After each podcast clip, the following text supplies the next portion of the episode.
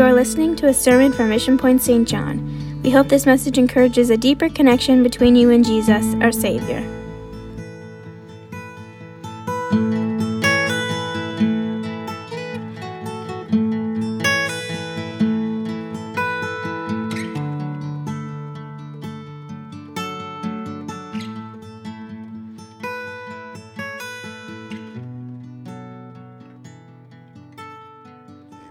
In your Bibles to Revelation chapter 3 and verse number 18.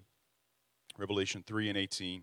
As, as you turn there, uh, let me just say uh, that it is so wonderful to have my wife with me uh, this weekend. Uh, this is the first time I've ever uh, preached anywhere as far as besides my home church where, where, uh, where I, was, I was married, I suppose. And I can tell you that, that it has been one of the great blessings of this weekend to have her with me to have her encouragement and and I wonder if you would just put her right on the spot and just just make her feel welcome. Amen.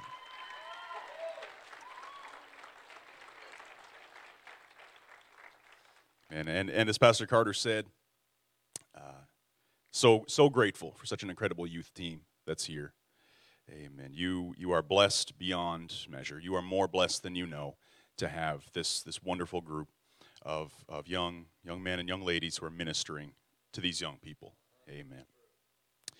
Revelation 3 and verse 18, the Lord speaking to the church in Laodicea, he says, I counsel thee to buy of me gold tried in the fire, that thou mayest be rich, and white raiment, that thou mayest be clothed, and that the shame of thy nakedness do not appear. And this is what we want to uh, hone in on this morning. And anoint thine eyes with eye salve that thou mayest see. He said to that church, which, uh, which, which was known for their, for their lukewarmness, they, they were known for their apathy, and he said, he said you need to, you need to get some medicine for your eyes. You need to be able to see a little clearer what I want to do. You need to be able to see a little bit clearer my, my glory.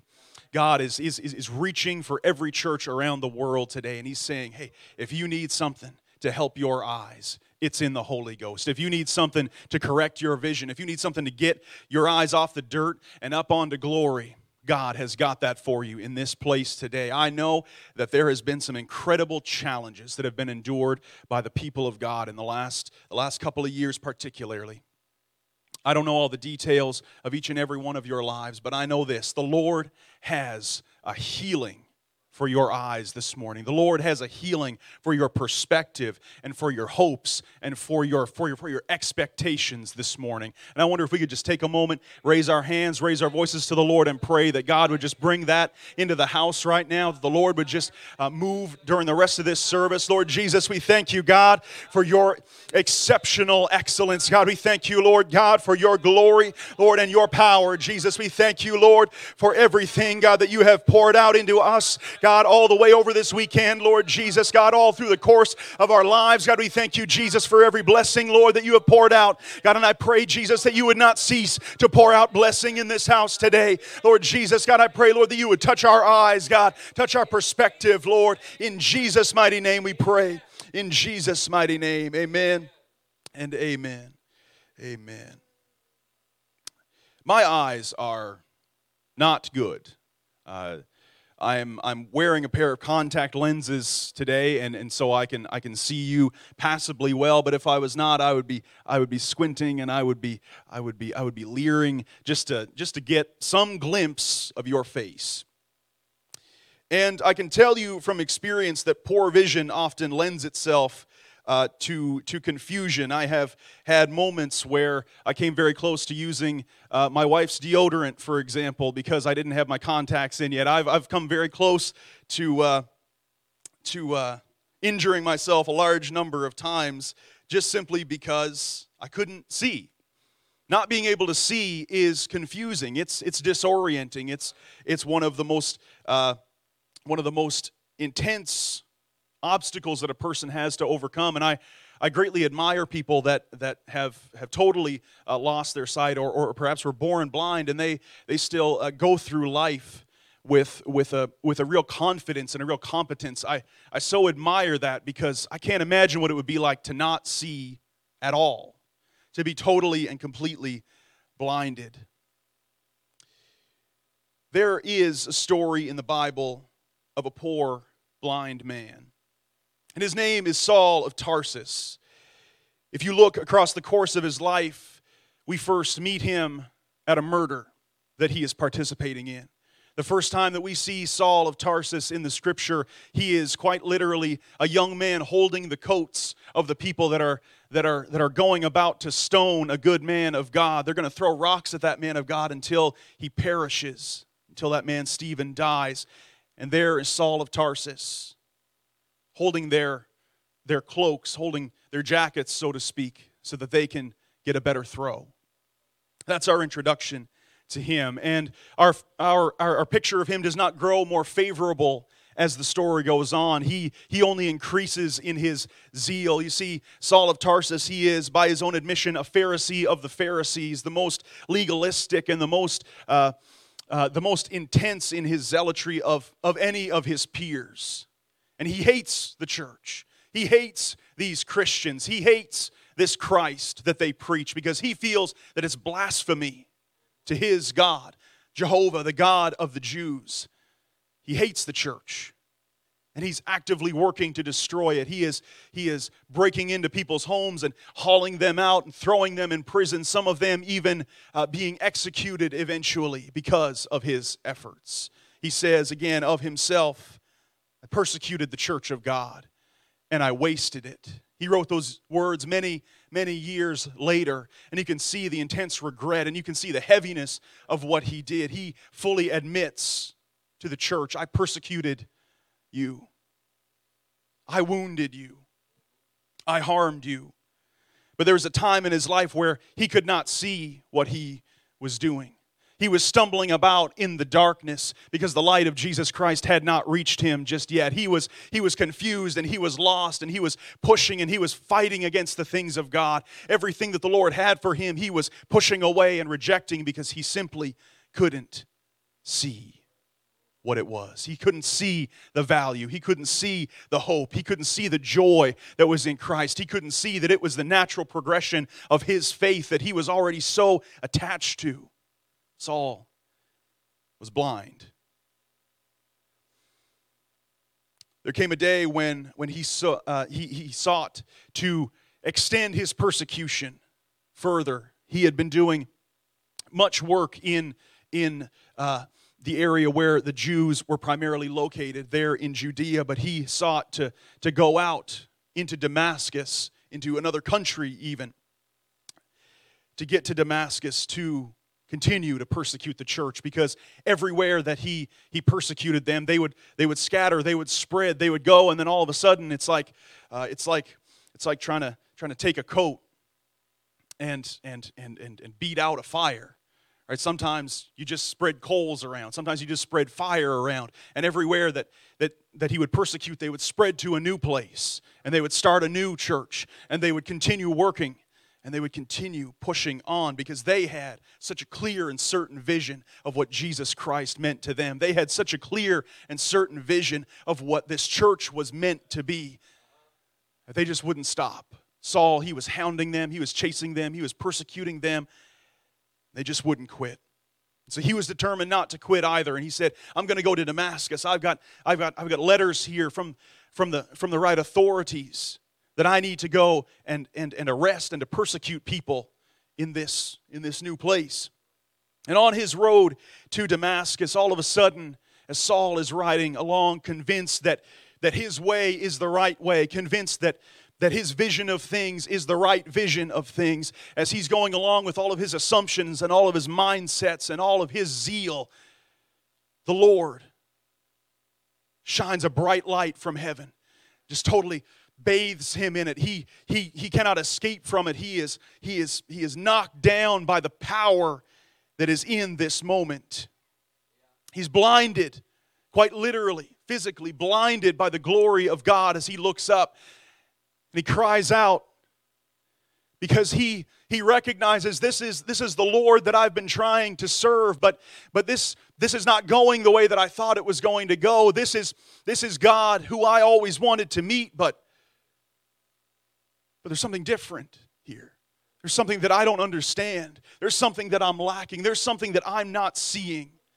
And so he asks that, that incredible bright light, that, that astonishing glory that he's, he's being confronted by, he says, Who are you, Lord? And he hears this I am Jesus, who you persecute. I'm the one you're trying to hurt. The same Lord that you're trying to serve is the one that you are fighting against. And so, Paul, later known as Paul, I should say, Saul of Tarsus, he manages somehow to get himself into that city. Perhaps he had help. But after a time, he's simply just left there more or less alone. He doesn't eat or drink any water for three days, meaning he's quite literally on the point of death. He's going to die from thirst if something doesn't change. But he's there. He's, he's fasting in a sense, he's, he's praying. And in another bedroom across the city, the Lord speaks to a faithful man, a good Christian, a decent fellow by the name of Ananias. Acts 9 and verse 11 records their conversation. Lord wakes him up with a, with a vision, and he says, Arise and go into the street which is called Straight, and inquire in the house of Judas for one called Saul of Tarsus, for behold, he prayeth. He's reaching. He doesn't know exactly where to look, but he's reaching out. He doesn't know all the answers, but he's trying. He doesn't know, he can't see where he needs to go. But you are going to go and help him because he's praying. The Lord says, verse 12, uh, and hath seen in a vision a man named Ananias coming in and putting his hand on him that he might receive his sight.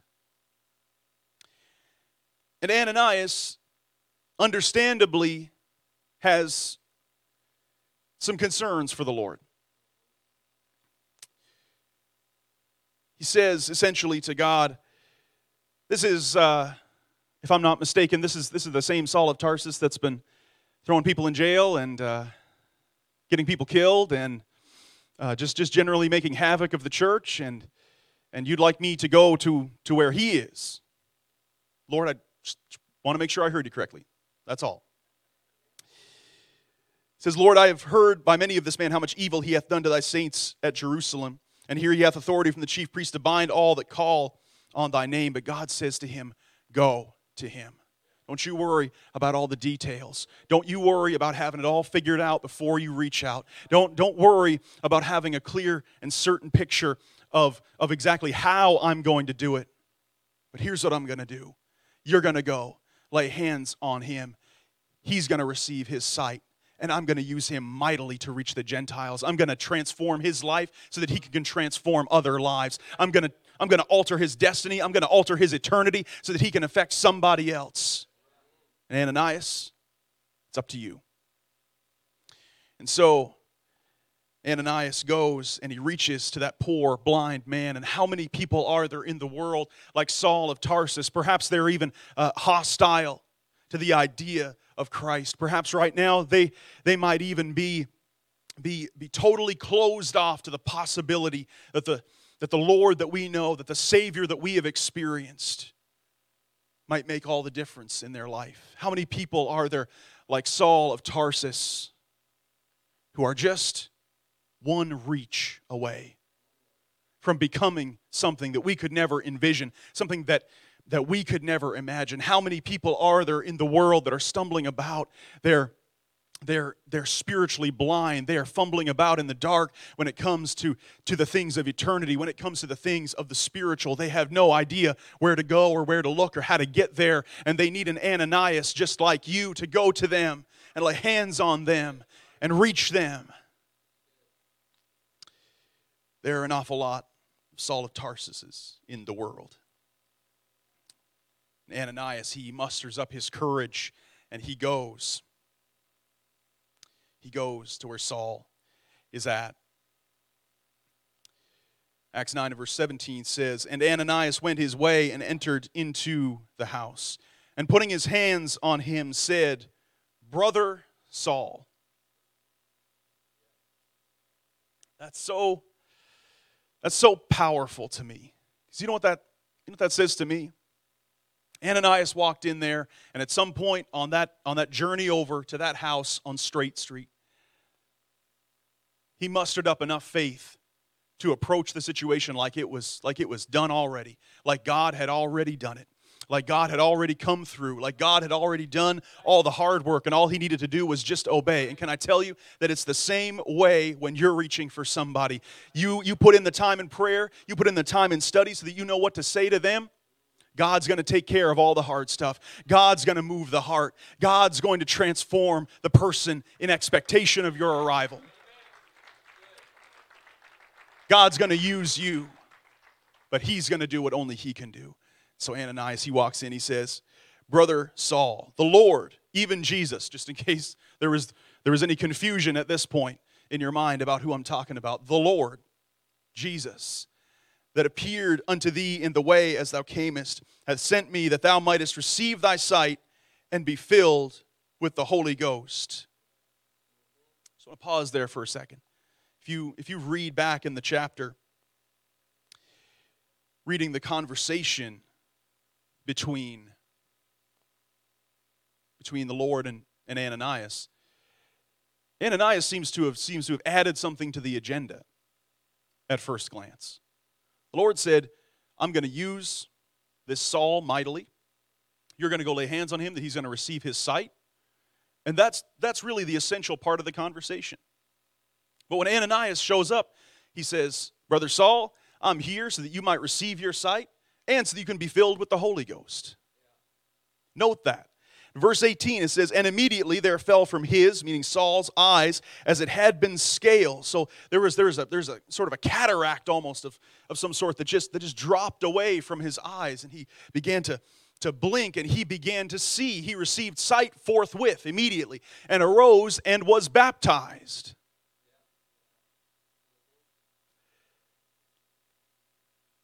What is so profound to me about this moment is that Ananias showed up with this with this mindset and this really understanding from the Lord that that if I'm showing up and laying hands on this person so that he's going to receive his sight, I'm going to trust the Lord for another miracle also. I'm going to trust the Lord for something greater because what's going to happen when Saul begins to see is that he's going to receive the Holy Ghost. When that blindness departs from him, he's going to be suddenly open. He's going to be suddenly understanding of the glory of the Lord. He's going to begin to perceive things that he could not possibly have perceived before in his state of blindness. But the moment that that, that, that, that power and that, that might and that anointing of the Lord cuts through his blindness, it's not just about Saul's physical eyes, it's about what's going on in here for him. When Ananias shows up, he's saying there's going to be a physical miracle, there's going to be a spiritual miracle in this place when the Lord gets moving. And we need to have the same faith that God right now is beginning to touch people's eyes in the spirit. People that are lost out in the world, they're, they're, they're beginning to see for the first time. You know, I had a, I had a, a great grandmother. Of course, she's, she's passed away now, but she lived to be well into her 90s. And by the time that, that really I was old enough to, to, to carry on a conversation with her, uh, she was nearly completely blind. She couldn't see anything at all. But she could see on, on the very, very edges of her peripheral vision, she could see light and a little bit of movement. If that light was, was interrupted, say, say somebody walked in front of a sunny window, she could, she could sort of see that somebody was there. And I think that that is the place where so many people that are lost are at. They have just, just a, a tiny peripheral notion that there's something greater, that there's a light out there somewhere, but they're not fully equipped to find it. They're not fully equipped to reach for it themselves. But I believe that as, as times grow more and more and more desperate, I believe that, that as things in the world get heavier and heavier, as they seem to have done the last couple of years, I believe there are more and more people that are reaching out for the Lord in places where we don't see them, in places where we can't hear them, in private rooms where they're praying, God, if you're real, can you please send me somebody? They can see just a little bit on their peripheral vision, but God has a complete and total light that they just need to be bathed in, that they need to be totally confronted by, that they need to shine into their light and bless their eyes with clear and certain vision of where their hope is, of where their salvation is. And we who have lived in that light, we who have received that light, that is our part. We are the Ananias in this scenario. There are people that are desperate, that need us so much.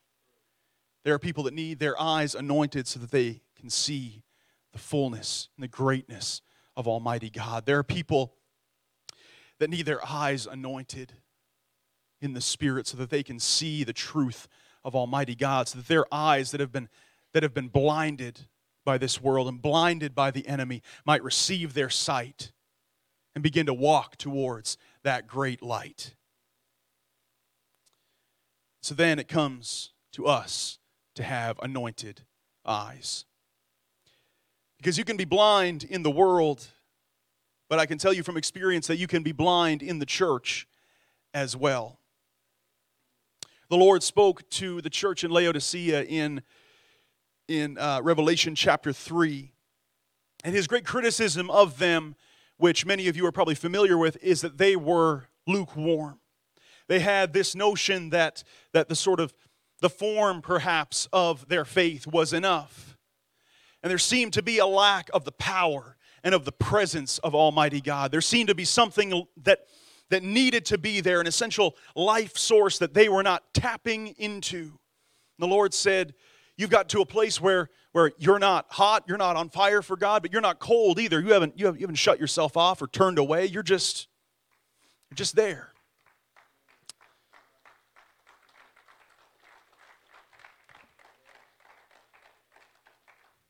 And that's a terrible place, if it needs to be said.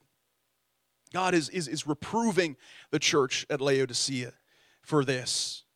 And he, he hones in on the reason that they've gotten to this place. He says, You think you have everything you need. You say, I don't need anything besides what I have. I have money, I have goods, I've got everything I need to get by and be all right. And God said, The one thing that you have forgotten in all of your, all of your richness and in all of your fine garments, you've forgotten that you need me most of all. You've forgotten that without me moving in the midst of you, there is no church at all. Without me moving in the midst of you, there is no power, there is no authority, there is no ability to reach the lost, there is no ability to break down strongholds in your city. Laodicea needs a church that's on fire. And he says, You got to forget about being rich. You ought to come to me and get some gold, the Lord says to them because what I have for you is so much greater. You ought to come to me, and I'll cover up the nakedness of your sin, he says. The fine garments aren't doing it. And then he says, what we read at the beginning of our service, or the beginning of this message, I should say. He says to them, Anoint your eyes with eye salve. You need to get some medicine that can do something with those cataracts do something with those with those those those those, those things that are blinding you. He says you you can't even see what i'm saying to you right now. And it is our job as the church it is our responsibility it is our calling as the church to get that stuff out of our eyes to get those things that that so easily draw our focus. It is our mission to put aside the things of this world, these, these, these, these, these materialistic appetites the Laodiceans were so caught up in. It's, it's up to us to put those things aside and to get something from the Lord that'll heal our eyes and heal our perspective. You see, I think that more than anything, what leads to that sort of lukewarmness the initial sickness, I think, is a lack of expectation. I believe that that, that, that condition of the eyes begins with a lack of expectation. Every time we come into this house, we ought to expect that somebody's going to receive the Holy Ghost. Every time we come into this house, we ought to expect the, the waters of that baptismal tank to be troubled. Every time that we come into this house, there ought to be an expectation in us that God is going to do something greater. When we consider a trip to church, it it can't just be ho hum, it's another service. In God, there's no such thing as another service. Every time we gather together, He has something for us that's beyond what we can ask or think. What we need more than anything is for God to touch our eyes so that we can see what is in His heart, so we can see what is in His design and His desire. That is what we need from the Lord today as the church in 2022. We need eyes that can see. We need eyes that can perceive what is in the Spirit. We need ears that can hear. We need hearts that can discern. But before we can get where we need to go, we've got to have something that anoints our eyes. We've got to have something from the Lord that touches our every expectation. If you're in the house today and you've never received your salvation, you've never been baptized in Jesus' name, having repented of your sins, You've never been filled with the baptism of the Holy Ghost, meaning the Lord's Spirit being poured into you. We recognize this by the sign of speaking in other tongues. You will begin to, to, to speak, sing praises, and pray unto the Lord in a language that you've never learned. That's the sign that, that you have experienced what I'm talking about. If you've never experienced that here in the house of the Lord, that presence, that power, that spirit is in this place. Whatever you need from the Lord, He can provide. If you need salvation, He is in this place. If you need deliverance, He is in this place. If you need healing, He is in this place. There is nothing that my God cannot do. And if you will just take a moment and fix your eyes upon that fact, if you will just take a moment and fix your eyes upon that Savior, there's a presence and there's a power that's in this place that can transform not only your life here on this earth, and I promise you, this is the best life. There's nothing like this, there's nothing better than this. Is it perfect every day? Do we have struggles? We do have struggles sometimes. You're still living on planet Earth, but I can tell you there is no better way to traverse this, this world than walking in the Spirit. There is no better path than this way. The Lord is in this house to provide what you need. Whether you, this is your first service, or second or third, whether it's a matter of you've been coming here for a year or a few years, whether you've been coming to this place experiencing the presence of the Lord for decades. It doesn't matter. There is something in this house that every single person needs, and we need it every single day, and that is the presence and the power of Almighty God working in our lives. We need the Holy Ghost to be always moving around us and always stirring within us. We need God to always be in our midst, whether we're on the job, whether we're, we're, we're relaxing at home, spending time with our family, whether we're praying in the altar, whether we're listening to the Word. We always need the, the Spirit and the presence and the power of Almighty God moving in our midst. And this perhaps is the greatest charge against Laodicea. They got used to the presence, they got accustomed and overfamiliar and apathetic towards the moving of the Spirit. And one of the greatest determinations that you can make as a child of God, and one of the greatest prayers that you can pray as a child of God is Lord, don't ever let me get used to the presence. God, I always wanted to hit me like it hit me the first time. God, I always wanted to touch me like it touched me the first time. God, I always wanted to affect me as much as it did when I gave my life to you. Oh, we need to make sure that we never get used to the presence. We need to make sure that we never have just another service. We need to make sure that our eyes are so fixed on His will and on His plan and His purpose that we never fall short of that mark. Because what God has in Him is so far beyond anything that we could ask or even think. What God has within His plan and within His purpose and within His will and within His, His plan for your life, it is beyond our imagination. But I want to get my eyes as close to that point as I can. I might not be able to see everything that's in God because there are things that He's doing that I cannot possibly even understand. But I want to have as clear a vision of what He's doing as I possibly can. I want to walk every day knowing exactly what He's doing because my eyes are fixed on Him. I want I want my eyes to be fixed on the mission. I want my eyes to be fixed on the purpose that God has for my life. And if God's got to apply some medicine to me this morning, that's just fine because I want nothing more than to have eyes that can see His will, eyes that can, that can, that can see and participate in His purpose. If the music could come back, I'm going to close here in just a moment. Oh, we need God to anoint our eyes with fresh vision. You know, I'm so so interested in in the book of Revelation, and perhaps uh, when I say that, you might think that that my my primary point of interest is that is that he saw various beasts and, and, and all this all this prophetic all this prophetic vision. And all that is is fascinating and i believe all that's important but what's been fascinating me about the book of Revelation lately is that John got to look up and see the Lord. What fascinates me about this, this book is that, that John, the writer of it, he got to, to peer into things that I would give my eye teeth to get a glimpse of. He got to look at the things of God and he found them so glorious and he found them so powerful and so overwhelming.